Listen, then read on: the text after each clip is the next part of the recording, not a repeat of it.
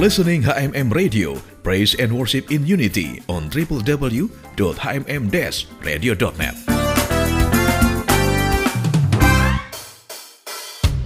Sobat HMM, maraknya penyalahgunaan narkoba terutama oleh generasi muda saat ini sangat membahayakan keberlangsungan hidup bangsa ini di kemudian hari. HMM Radio sesaat lagi akan menghadirkan bincang GMDM, sebuah program hasil kerjasama radio HMM dengan Bakornas GMDM, Badan Koordinasi Nasional Gerakan Mencegah Daripada Mengobati. Selamat mengikuti.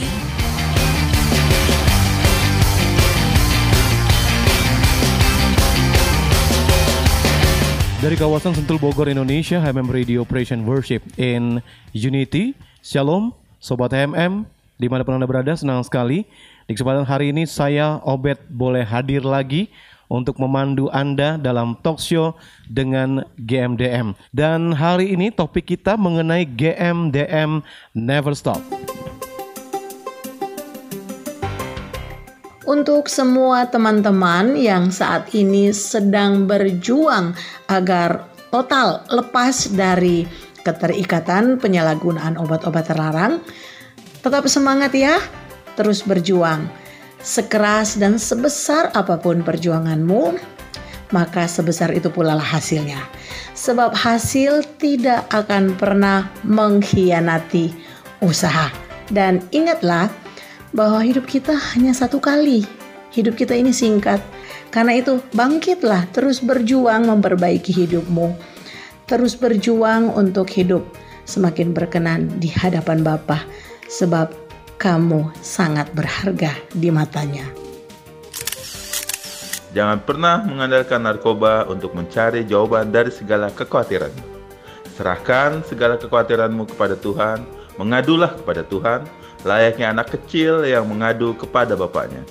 Utarakan semua ketakutan dan penyesalanmu, Tuhan pasti menjawab setiap keraguanmu, dan Tuhan juga pasti memberikanmu lebih ya dari yang kau minta.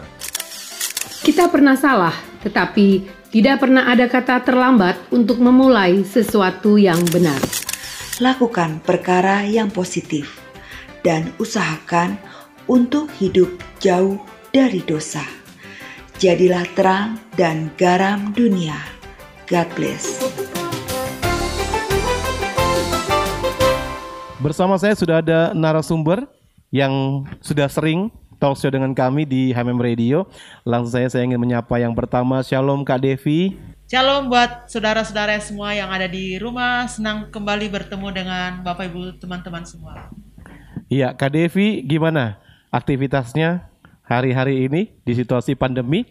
Ya, saya akan berbagi sedikit mengenai kegiatan yang tetap masih berjalan di GMDM Oke. karena sesuai dengan moto dari GMDM Never Stop, Never Give Up, di mana sampai saat ini GMDM terus bergerak walaupun di tengah-tengah tantangan pandemi COVID-19 yang belum berakhir, uh, kita masih tetap mengadakan seperti pembinaan-pembinaan. Iya. Uh-uh. Ya, khususnya juga bagi teman-teman kita yang jatuh dalam penyalah penyalahgunaan narkoba seperti anak-anak yang direhabilitasi saat ini masih tetap ada walaupun sangat-sangat dibatasi. Iya, jadi semuanya terbatas ya karena memang situasi pandemi.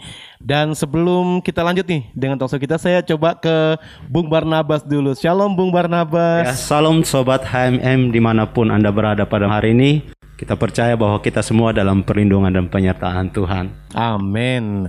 Iya, tentunya juga sama ya dengan Ya. Devi ya Bung Barnabas ya. Saya sama sama Bu Devi. Iya, dengan aktivitasnya Iya. di GMDM dan juga kegiatan lainnya tentunya. Nah, tema kita kan hari ini mengenai GMDM Never Stop. Ya, berarti GMDM ini nggak pernah berhenti nih. Saya nangkapnya begitu. Demikian juga pendengar HMM yang saat ini mendengarkan pasti, wih, padahal ini lagi uh, pandemi, tapi ini GMDM bergerak terus nih. Nah, apakah tema ini sesuai nih dengan kenyataan yang dilakukan oleh GMDM? Silakan Kak Devi dulu deh. Ya, memang seperti yang disampaikan tadi oleh Abang Obed, uh, GMDM sampai hari ini masih tetap bergerak. Ya, contohnya satu untuk rehabilitasi. Ya, rehabilitasi kita yang ada, adanya rehabilitasi pria saat ini masih tetap berjalan walaupun jumlah yang ada di tempat rehabilitasi sangat dibatasi seperti yang saya katakan tadi dan juga memberikan pendalaman materi-materi bagi teman-teman yang ingin bergabung juga bersama GMDM memberikan mm, penyuluhan-penyuluhan ya di tempat kita di GMDM walaupun seperti yang saya katakan tadi tetap mengikuti aturan prokes. Dan juga saat ini puji Tuhan GMDM sudah bekerja sama dengan Kemenkumham yaitu dengan mengadakan pembinaan anak-anak binaan yang ada di lapas contohnya seperti di Cipinang ya, sudah mulai berjalan. Dan seterusnya untuk tahun-tahun depan kita berharap ini juga tetap dilakukan oleh GMDM demi mengambil bagian untuk menangani anak-anak yang terkena dengan per, uh, narkoba. Nah, kalau saya mendengar uh, penjelasan dari Kak Devi ini jadi memang GMDM ini tidak berhenti ya bergerak terus dengan kegiatan-kegiatan yang dilakukan tadi. Nah, kebanyakan tadi untuk rehab dan juga pemberian materi itu di dalam ya pastinya mereka yang direhab. Tetapi yang di Kemenkumham, Kumham ini untuk yang mereka yang di lapas ini berarti kan keluar ya Kak Devi ya. Berarti melakukan keluar. Nah, untuk melakukan deal dengan Kemenkumham sendiri itu gimana tuh? Uh, saya coba ke Bung Barnabas. Apakah melalui online atau memang ada pertemuan walaupun dibatasi? Gimana tuh? Ya memang ketika sudah bekerja sama dengan Kemenkumham ini, ya terlebih uh, ketua umum kami GMDM sudah langsung bertemu langsung dengan pemimpinnya pada saat itu ya. Jadi sudah uh, ada surat surat uh, kerjasama gitu ya jadi ketika sudah ada surat kerjasama di mana Ketua Umum GMDM Pak Jeffrey Tambayong mengumpulkan semua orang-orang GMDM untuk mem, uh, memberitahukan bahwa kita akan uh, bekerja sama dan memberikan penyuluhan demi penyuluhan di sana, bukan hanya penyuluhan juga dan di mana juga kita akan uh, lebih ke mengarah kepada pembinaan tentang bahaya penyalahgunaan narkoba. Nah, untuk uh, waktunya sendiri melakukan pembinaan di lapas kan ini ya. Pastinya kan tidak sedikit nih orangnya. Nah, itu waktunya bagaimana? Apakah uh, ada juga ditentukan waktunya dan juga jumlah orang yang akan melakukan mengikuti rehab ini di lapas gimana tuh Bung? Ya, terlebih uh, untuk ini ya pertama di dalam tim game uh, kemarin sudah melakukan yang namanya pembinaan TOT untuk konselor gitu ya.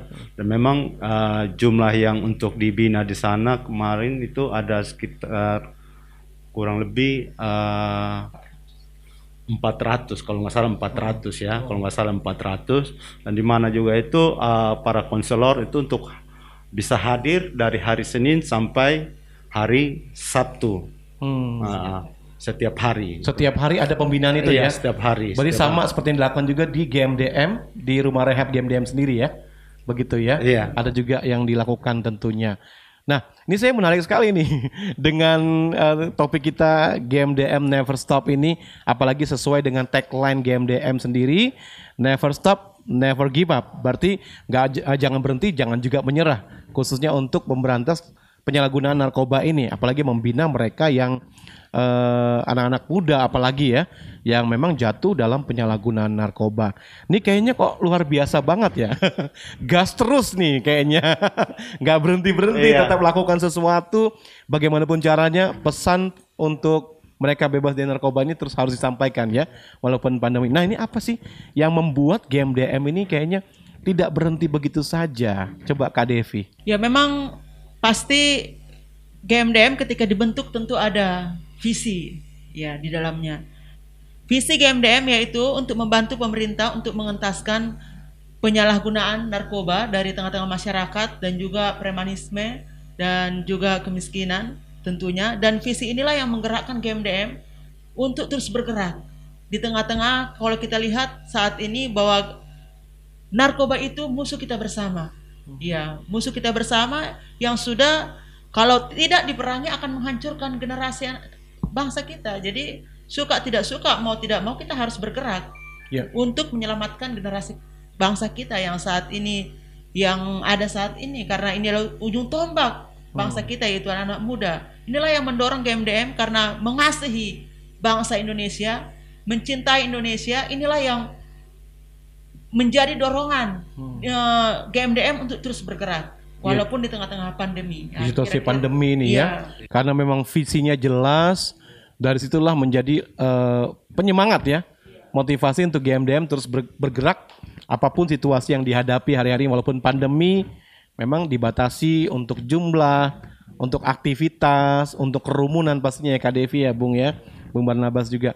Tapi memang ya ini luar biasa GMDM terus bergerak dengan program-program yang luar biasa ini. Nah kalau Bung Barnabas sendiri nih melihat kegerakan yang ada di GMDM ini untuk memberantas penyalahgunaan narkoba, menyelamatkan anak-anak muda khususnya lagi ya dalam mereka penyalahgunaan narkoba. Nah Bung, Bung Barnabas gimana Bung? Ya, seperti dengan uh, visi dari Game Dem ya, never stop, never give up ya. Jadi uh, Game Dem akan tetap terus uh, memberikan penyuluhan atau memberikan suatu pemahaman kepada anak-anak muda bahaya dari bah- uh, penyalahgunaan narkoba ya. Kalau kita melihat pergerakan yang dilakukan oleh Game Dem ini sudah bertahun-tahun gitu ya.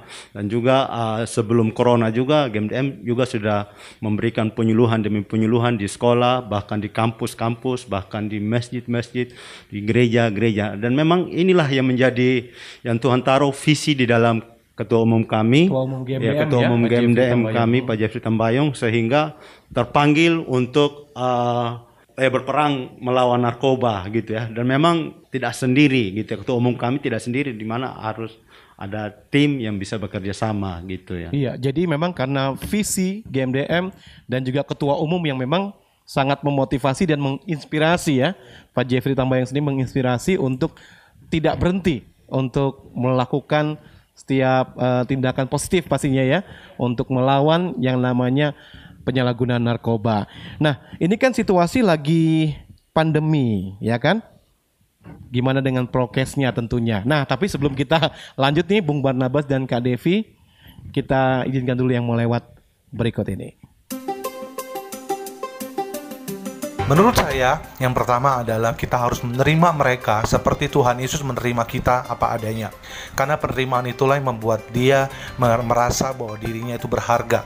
Dan yang kedua, setelah kita menerima dia, kita harus bergaul. Kalau bisa kita mementoring, kita jadikan mereka murid supaya mereka tidak terhilang dari eh, penjangkauan kita untuk membawa mereka kembali kepada Tuhan. Dan yang paling terakhir adalah jangan pernah menghakimi mereka, tapi terus arahkan mereka. Kalau bisa eh, kita mendorong mereka untuk mengembangkan potensi mereka yang mereka miliki. Yang harus dilakukan untuk menyelamatkan generasi adalah mulai dari lingkungan keluarga, peran orang tua, didikan, arahan, serta nilai-nilai yang harus ditanamkan sejak kecil itu harus benar-benar menjadi hal yang penting untuk menyelamatkan generasi berikutnya.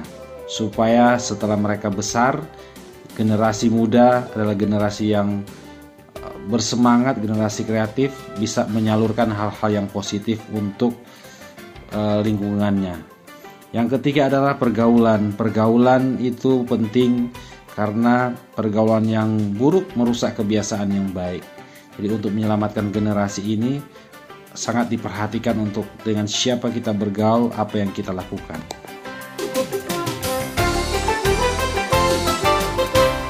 Baik, Sobat HMM, terima kasih untuk Anda yang tersetia bersama kami. Kita masih dalam talk show dengan GMDM, Garda Mencegah dan Mengobati, dengan topik GMDM Never Stop. Tadi sempat uh, ngobrol dengan Kak Devi dan juga Bung Barnabas bahwa GMDM tidak berhenti. Walaupun situasi pandemi, program tetap berjalan, rehabilitasi, kemudian juga materi-materi yang disampaikan untuk mereka yang direhab, bahkan melakukan kerjasama dengan Kemenkumham di lapas-lapas juga melakukan penyuluhan-penyuluhan. Wow, luar biasa ya. Kak Devi, Bung Barnabas, tentunya tetap semangat nih ya untuk melakukan tugas tanggung jawabnya. Ini kan situasi pandemi nih. Nah, tim GMDM tapi memang harus melakukan eh, kegiatan-kegiatan seperti biasa. Nah, untuk masalah protokol kesehatan nih gimana nih? Apa yang diterapkan oleh teman-teman ataupun tim di GMDM? Ya. Um, yang diterapkan oleh GMDM saat ini ketika mengadakan kegiatan tentunya kalau di tempat kita ketika kegiatan itu ada di lingkungan GMDM ya setiap yang datang tentunya harus tetap memakai masker dan juga ketika masuk juga selalu cek suhu dan ada hand sanitizer disediakan.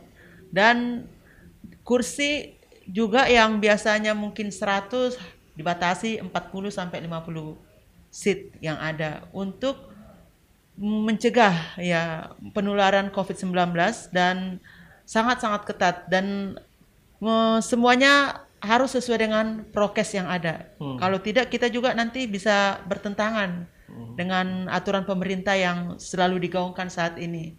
Jadi memang taat protokol kesehatan iya, ya. Iya, Kursi-kursi yang biasanya 100 dibatasin jadi 40 sampai 50. Iya, iya begitu, Bang. Hmm. Biar nggak padat ruangannya iya, KDV ya. benar. Kemudian pakai masker yang datang. Iya, benar. Kalau untuk mereka yang di rehab sendiri itu penerapannya bagaimana untuk protokol kesehatannya? Ya kalau di rehab juga tentu di sana kan klien itu tidak lebih dari uh, paling banyak pernah 12 lah ya Pak Barnabas ya. Dengan kamar itu kurang lebih uh, empat kamar. Empat kamar di atas, di bawah juga ada.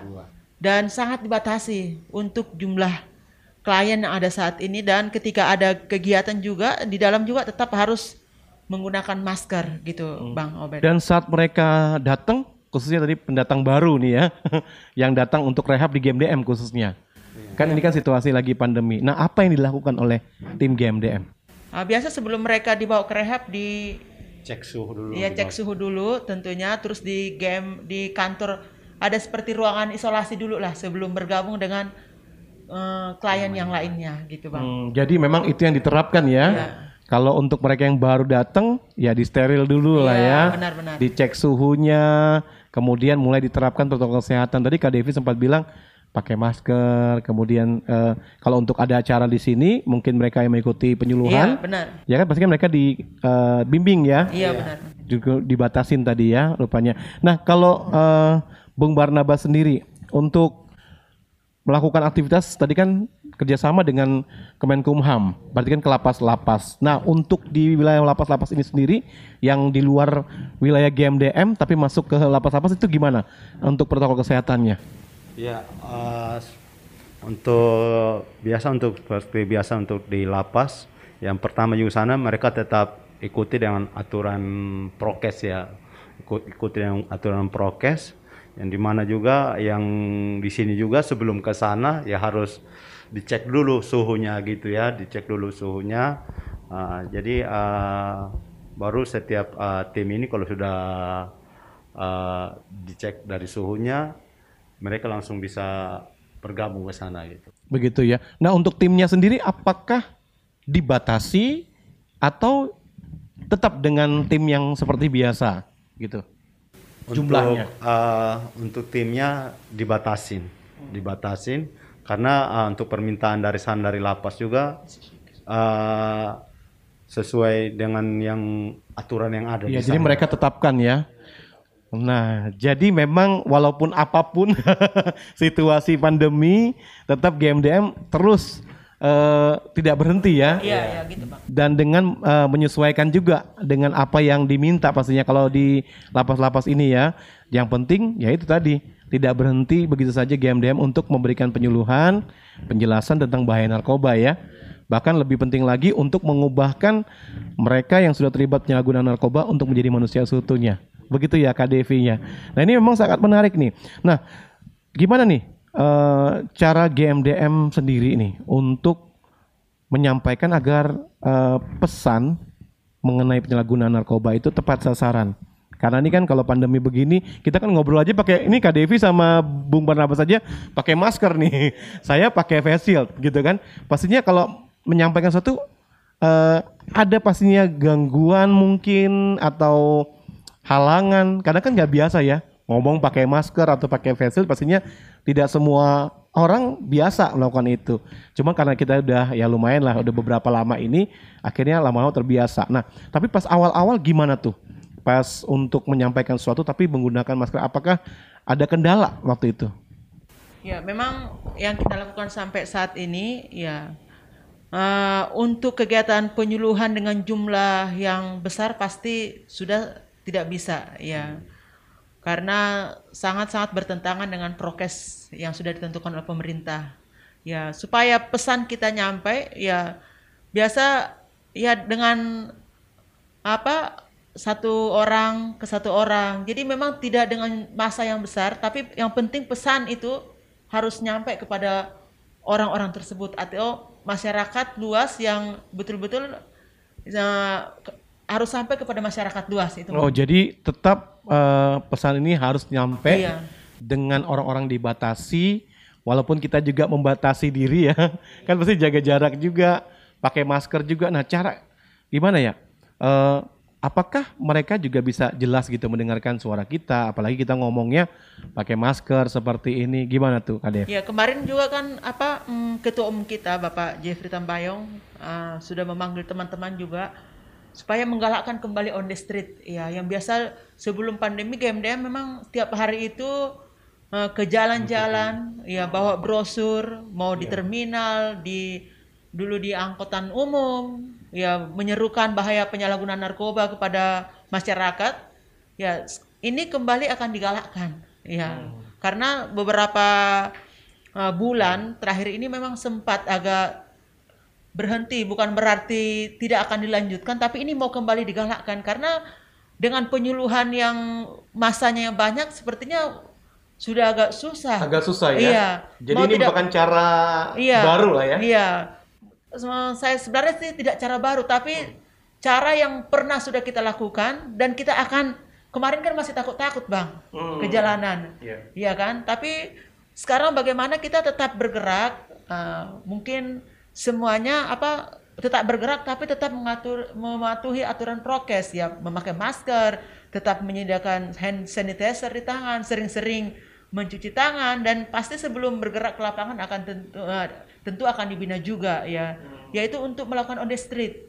Ya mungkin di terminal-terminal di jalan di jalan-jalan bagi siapa pun yang bertemu gitu. Memberikan brosur-brosur mungkin lebih tersampaikan kali ya. Karena karena kalau dengan jumlah yang besar sepertinya udah nggak mungkin gitu. Oh iya, benar juga nih. Jadi memang ini adalah cara yang sudah pernah sebenarnya Iya. dilakukan, tapi ini digalakan lagi dan ini merupakan cara yang tepat bagi GMDM agar pesan itu tersampaikan. Mungkin kalau saya dan juga eh, pendengar HMM saat ini menggambarkan mungkin pada saat kita bawa brosur, Iya. ketemu orang kita kasih ini brosurnya bahaya penyalahgunaan. Mungkin pada saat ada respon dari mereka, kita mulai menjelaskan. Begitu ya Kak Iya. ya.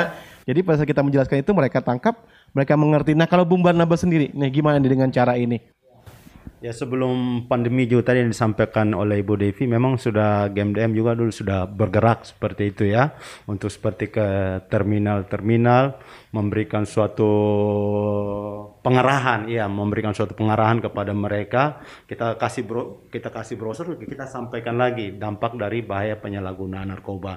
Dan memang eh, ini yang dilakukan oleh GMDM sampai sekarang ini karena memang kalau kita melihat sekarang pandemi yang tidak tahu sampai kapan berakhir di mana juga pemakai juga semakin meningkat ya karena kita melihat juga di media-media di televisi bahwa di pandemi juga orang semakin banyak yang memakai narkoba. Nah inilah yang menjadi uh, kerinduan dari GMDM ini untuk tetap semangat untuk uh, memberita, uh, mem- uh, memberikan peng- uh, pengarahan gitu ya. Iya, Pengarahan, menyadarkan mereka ya. Menyadarkan mereka gitu ya bahaya dari penyalahgunaan narkoba ini. Karena memang justru pandemi ya. Iya, Mau pandemi. meningkat. Jadi sesuai nih temanya ya. GMDM never stop, nggak pernah berhenti. ya mungkin Kak Devi mau ditambahkan nih Kak Dev. Ya, memang seperti yang saya bilang tadi, visi itu memang membuat kita terus bergerak. Makanya kalau tidak ada visi, maka pergerakan itu tidak akan pernah berjalan. Eh, pergerakan itu digerakkan oleh sebuah visi. Ya sama seperti eh, GMDM katakan bahwa memasyarakatkan ya masyarakat dengan gaya hidup yang bebas dari narkoba. Hmm. Ya, ini bebas dari narkoba ini sepertinya kayaknya mimpi kali ya Hmm. bagi banyak orang. Tapi walaupun ya kan belum tercapai, tapi justru di sini kita jangan pernah menye- menyerah, jangan pernah berhenti. Ya. Justru ketika kita berhenti, ketika kita menyerah, wah narkoba akan semakin merajalela menghancurkan generasi bangsa kita. Bagaimana nih kita sebagai anak-anak bangsa, sebagai pegiat-pegiat anti narkoba melihat situasi seperti ini? mau tidak mau walaupun ada tantangan, rintangan harus tetap maju terus. Tapi ingat harus ikut aturan prokes yang yeah. yang ada ya. iya. Jadi ini uh, pandemi justru pemakai juga Iya. nggak berhenti, Iya. ya game game juga tidak akan pernah berhenti ya. Iya, iya, benar. Terus lakukan. Sampai sampai kapan sampai selesai lah tugas kita Hmm. ya bang ya. Sampai selesai tugas kita Iya, di du- bumi ini gitu ya kan ya. Kayaknya memang semangat banget ini ya Iya. dengan topik yang luar biasa nih game game never stop. Tantangan selalu ada nih. Iya, pasti Bung tantangan selalu ada itu, Nah, ya. Tapi gimana nih caranya supaya bisa melewati itu semua? Ya, untuk bisa melewati semuanya ini ya kembali lagi kepada visi itu ya. Ketika kita ada visi pasti tetap ada semangat untuk memberikan uh, pembinaan penyuluhan eh, pembinaan bahaya penyalahgunaan narkoba ini. Jadi keadaan apa pun ya penting dengan satu tujuan untuk menyelamatkan generasi bangsa Indonesia dari bahaya penyalahgunaan narkoba. Jadi seperti dari game Dem ini ya ini kembali kepada uh, visinya never stop never give up Iya, itu ya. never Tetap stop, sema- never give up Ya, ya. Tidak berhenti dan tidak menyerah. Apalagi saya sering mendengar di sini dikatakan mengembalikan manusia seutuhnya. Iya. Gitu ya. Nah, untuk program-program sendiri, ini kan kita tahu lagi pandemi ini. Apakah programnya dikurangi kah atau tetap ada tapi dengan cara yang lain? Nah, seperti tadi kan eh, on the street. Iya. Itu sudah pernah dilakukan nih, berarti kan programnya GMDM juga kan. Nah, pada saat pandemi ini apakah selain on the street ada lagi program yang lain? Nah, tapi sebelum dijawab nih Kak Devi, Bung Barnabas, kita akan berbincang lagi setelah yang satu ini. Keluarga itu buat saya adalah tempat yang paling nyaman di muka bumi ini. Tuhan berikan keluarga sebagai tempat menaruh segala perasaan, baik itu senang ataupun sedih. Keluarga adalah lembaga terkecil yang Tuhan bentuk atau ciptakan. Keluarga itu bukan hanya sekedar sekumpulan orang yang memiliki ika- ikatan darah dengan kita, tetapi keluarga itu adalah rumah di mana kita bisa berpulang ketika kita lagi di low position in life. Keluarga itu bisa jadi healing pills, bisa jadi penyembuh, bisa jadi obat waktu kita lagi ngehadapin semua hal-hal yang nggak baik yang terjadi di dalam hidup kita. Keluarga menurutku adalah suatu ruang atau tempat di mana bisa bebas melakukan apa pun atau berekspresi seperti apa tanpa adanya diskriminasi atau judgement terhadap kita. Dan bisa jadi pilihan sandaran ketika berada di titik terlemah kita dari hiruk pikuk dunia luar gitu dengan cukup berada di tengah mereka itu udah berikan ketenangan dan kenyamanan.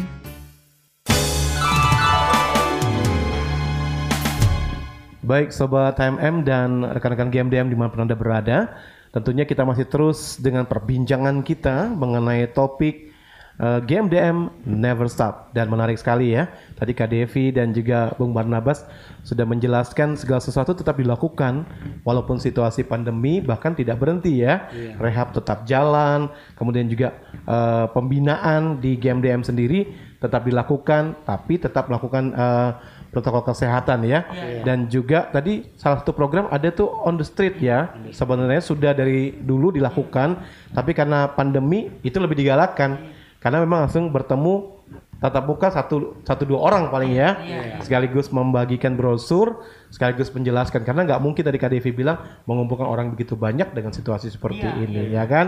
Nah, salah satu program tadi kan on the street. Nah, apakah ada program-program lain juga yang tetap dilakukan di GMDM.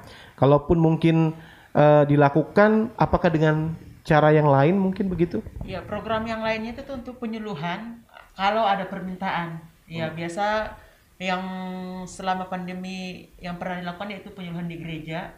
Ya, tetapi tetap ya eh, ada jumlah ya apa batasan-batasan terhadap jumlah peserta. Iya. Ini penyuluhan dan untuk ke depan memang akan ke depan ini karena kita lihat ini jumlah penyuluhan permintaan penyuluhan ke GMDM berkurang dengan adanya pandemi ini Bang Obed. Jadi ke depan memang harus kita buat metode yang baru. Ya. ya kan artinya dengan uh, contohnya seperti Zoom uh, menghubungi online ya. ya online. Ya, karena akan uh, semakin efektif ketika GMDM bisa apa mengikuti perkembangan zaman yang ada mau suka tidak suka kita harus bisa juga melakukan penyuluhan lewat online. Betul. Ya walaupun memang saat ini paling seperti radio. Ya, seperti ya, ini ya. Iya, seperti ini yang bisa didengar oleh banyak orang, tidak dibatasi jumlahnya. Tapi di samping itu juga mungkin seperti sekolah-sekolah. Nah ini akan menjadi PR kita ke depan lah Bang Obed hmm. gitu Bang. Betul sekali. Jadi program tetap dijalankan dengan tetap taat protokol kesehatan, tapi dengan inovasi yang iya. baru ya. Salah satunya mungkin menggunakan media, begitu ya KDF ya. Salah satunya radio inilah. Uh, uh, benar. Jadi dengan radio juga pesan tersampaikan tentang bahaya penyalahgunaan narkoba. Nah, kalau uh, Bung Barnabas sendiri melihat situasi pandemi ini, ada nggak program yang justru dikurangi? Ya. Untuk program sendiri tidak ada yang dikurangin sih. Nah, tetap uh, berjalan sesuai dengan seperti yang disampaikan oleh Ibu Devi tadi. Memang ya uh, ya sangat dibatasin gitu ya. Tapi untuk game game ini tetap ya melakukan yang namanya seperti yang tadi dikatakan ada Zoom meeting dan juga uh, ya ke depan juga akan dipikirkan lagi untuk apa yang dengan keadaan corona seperti ini ya pasti uh, ada banyak cara lagi yang apa yang bisa Gemden lakukan? Iya, apa yang Gemden bisa lakukan seperti itu. Iya, nah. jadi memang programnya tidak ada yang dikurangi, tapi hanya menyesuaikan saja dengan aturan protokol kesehatan itu ya. Rehab tetap jalan, tapi seperti dikatakan tadi, mereka yang baru datang di steril dulu, dicek suhunya, dicek kesehatannya ya. Kemudian pada saat mereka mengikuti uh, pembinaan, menggunakan masker, di ruangan pun dibatasi. Begitu ya KDV ya Bung Barnabas ya. Dan juga melakukan penyuluhan keluar pun tadi di lapas-lapas kerjasama dengan Kemenkumham tetap juga dibatasi orang-orangnya yeah. dan juga tim yang pergi juga dibatasi begitu yeah. ya. Yeah. Intinya game dem tidak berhenti gitu ya. Tetap melakukan dan juga tadi beberapa uh, program dilakukan dengan kalau memang butuh ya pakai Zoom meeting gitu ya. Dengan media, dengan radio seperti ini. Iya. Nah, kiat-kiatnya nih supaya tim GMDM itu tidak gampang nyerah nih dengan situasi yang dihadapi hari-hari karena pandemi ini kan juga berpengaruh ya. Iya. Dengan apa yang kita lakukan, apa yang kita hasilkan pun itu pasti berpengaruh. Tapi bagaimana supaya tim Game Dem ini sesuai tema kita Game Dem Never Stop. Gimana Bung Barnabas? Ya, uh, untuk sejauh ini uh, kiat-kiat yang dilakukan oleh Game Dem ini ya seperti biasanya yaitu tetap melayani mereka yang misalnya uh, ya untuk yang dilakukan saat ini ya paling seperti TOT sih itu bang TOT TOT itu apa pak? Uh, training of Trainer. Uh, oh, training of trainer. Iya. Jadi melatih para trainer-trainer ya. Iya. Untuk betul. melakukan penyuluhan gitu ya. Betul betul. Oke oke ya. Jadi uh, itu dilakukan supaya mencetak para penyuluh-penyuluh baru. Yang baru. Konselor juga pastinya ya. Iya, konselor juga. Betul. Nah, saya tahu bahwa di game game ini kan juga ada itu yang namanya program mengunjungi keluarga. Apalagi mereka yang sudah selesai direhab, dikembalikan di keluarga ada pendampingannya. Begitu kan Bung Barnabas ya. Nah itu kira-kira gimana dengan situasi prokes seperti ini? Dan memang yang mereka yang sudah pernah di rehab ini, di rehab ini kan ada yang programnya tiga bulan, ada yang enam bulan ya. Nah dan selesai mereka di rehab di tempat ini ya mereka tetap uh, ada kembali dikembalikan ke keluarga dan juga mereka juga harus mewajib wajib lapor. Hmm, masih wajib lapor ke sini. Wajib lapor ke Gemdem ya itu ya dan juga ada mereka dites urin lagi gitu ya. oh. ya, diingatkan lagi bahaya penyalahgunaan narkoba. Dan memang uh, keluarga yang datang ini ya tetap disampaikan lagi bahaya penyalahgunaan narkoba gitu seperti itu Bang Obed. Nah, kalau tim dari GMDM kan selesai direhab biasanya kan dikembalikan keluarga kan melakukan pendampingan kan uh, gimana keluarga menerima tim dari GMDM ini? Apakah mereka juga tetap uh, apa mentaati protokol kesehatan ini atau mereka hanya menerima begitu saja atau justru dari tim GMDM yang sekalian memberikan penyuluhan juga gitu bahwa ini pandemi kita juga harus tetap mentaati protokol kesehatan. Gimana tuh Kak Devi? Uh, salah satu tugas dari GMDM bukan orang yang bermasalah dengan narkoba tersebut yang harus kita layani, tapi keluarganya. Keluarga itu di sana ada orang tua khususnya, ya harus ikut serta juga datang ketika ada anaknya ataupun bagian dari anggota keluarga yang terkena dengan bahaya penyalahgunaan narkoba, mau nggak mau orang tua juga harus ikut terlibat dibina hmm. di dalamnya. Uh, dulu namanya ada apa family care, care ya, oh, iya. ya jadi uh, family support ya. Family support. Ya. Hmm. Uh, sebelum pandemi ya biasanya game game itu sekali sebulan mengundang keluarga. Ada namanya family support. Jadi keluarga-keluarga diundang ke tempat kita, mereka di memberikan pemahaman-pemahaman tentang bagaimana penerimaan keluarga terhadap anak-anak atau anggota keluarga yang sudah selesai direhabilitasi, bagaimana penerimaan mereka terhadap orang tersebut, anak atau anggota keluarga tersebut, Bang. Dan sekarang ini karena ini situasi pandemi, nah biasa juga kita melakukan telepon juga ke hmm. keluarga, ya kan, masih tetap kita hubungi keluarga menanyakan uh, klien yang pernah kita bina di tempat kita di tempat ini. Jadi istilahnya family support ini yang biasanya kunjungan tapi kali ini di kontak lewat ya. telepon gitu iya. ya.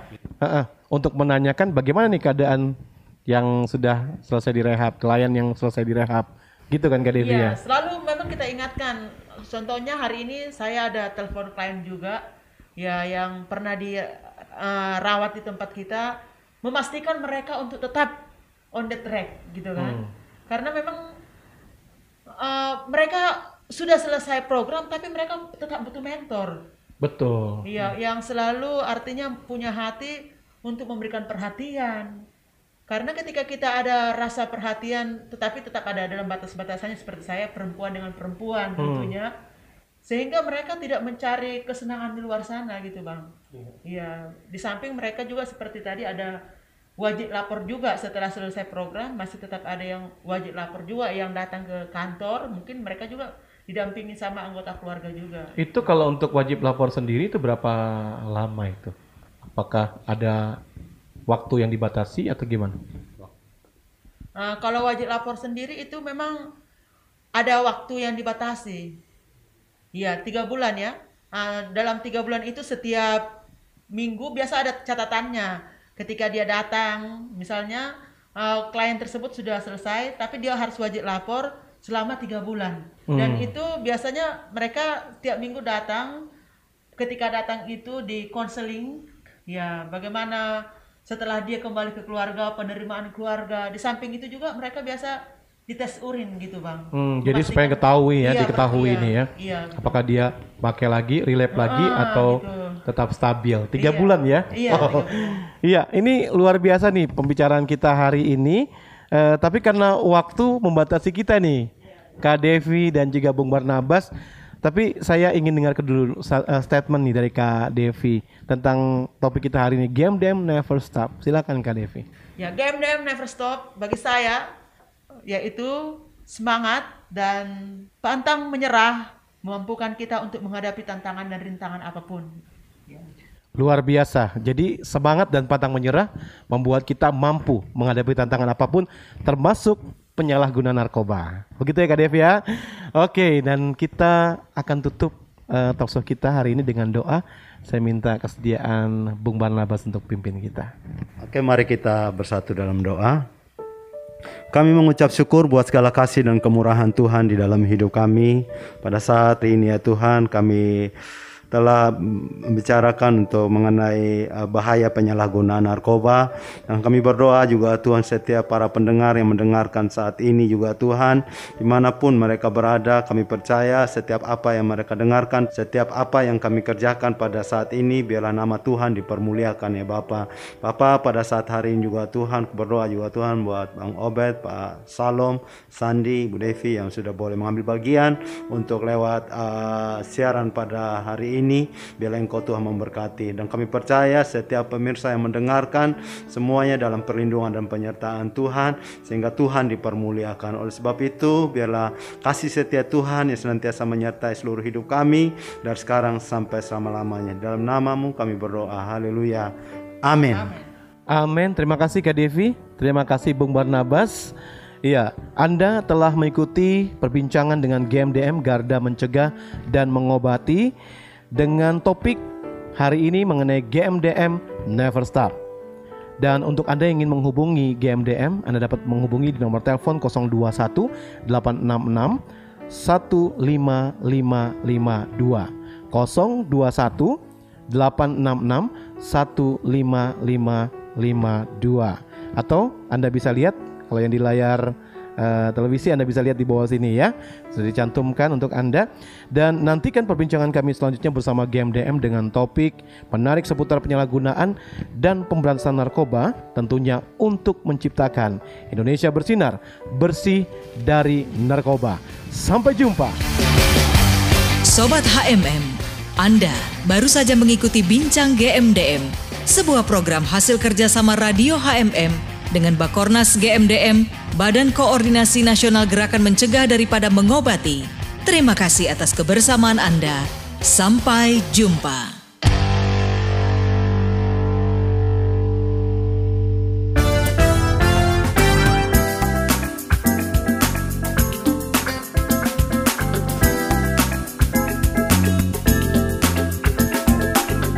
Listening HMM Radio Praise and Worship in Unity on www.hmm-radio.net.